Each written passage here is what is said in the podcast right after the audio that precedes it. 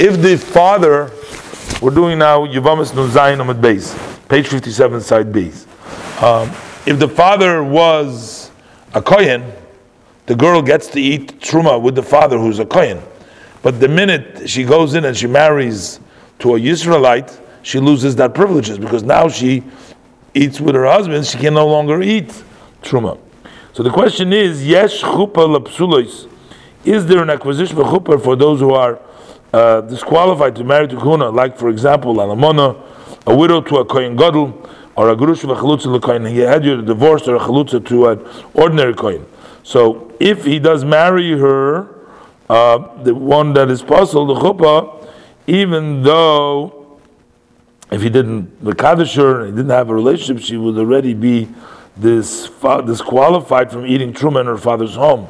So even though that the uh, betrothal from uh, giving uh, money or a document would not disqualify, because it's a, a chuppah is very close to bia.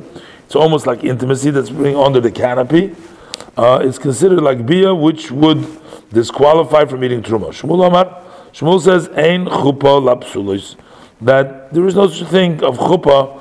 That kinyan of chuppah does not uh, uh, apply to psulois, to those who are unfit from for, uh, to disqualify them from eating truma, because the only reason why chuppah is acquired is only because it's close to bia. But since that the bia is prohibited in the chuppah is not considered krevel bia, and therefore it's not considered like bia, and it would not disqualify from eating truma.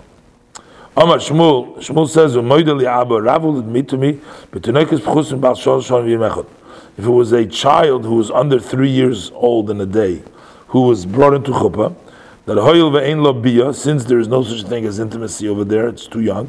Ein lo chuppah, there's no chuppah to disqualify from eating truma because the entire acquisition is because it's the beginning of the bia. Omar Rava Rava says, we also learn on the Mishnah Nidov Dalum base.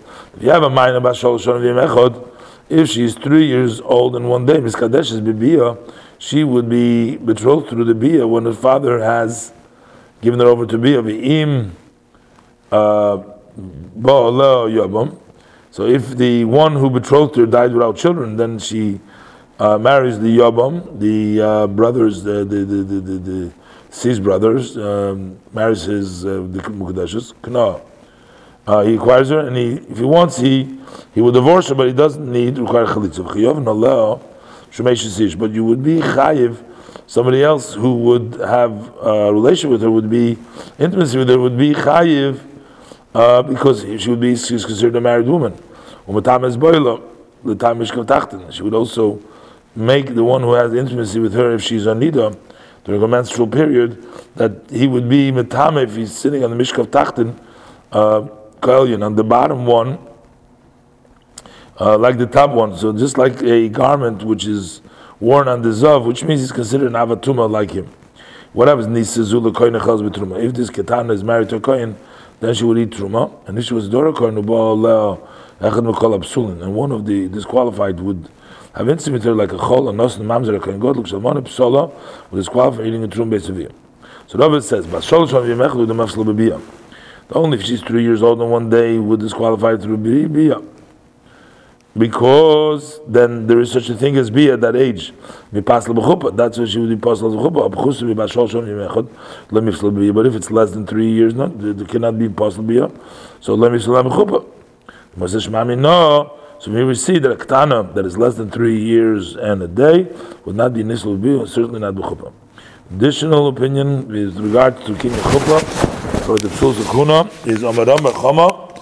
That says yesh chuppah lapsulos if there is a chuppah for psula, it's bon machlokes Rabbeinu Reb Shimon to Rabbeinu Reb Shimon.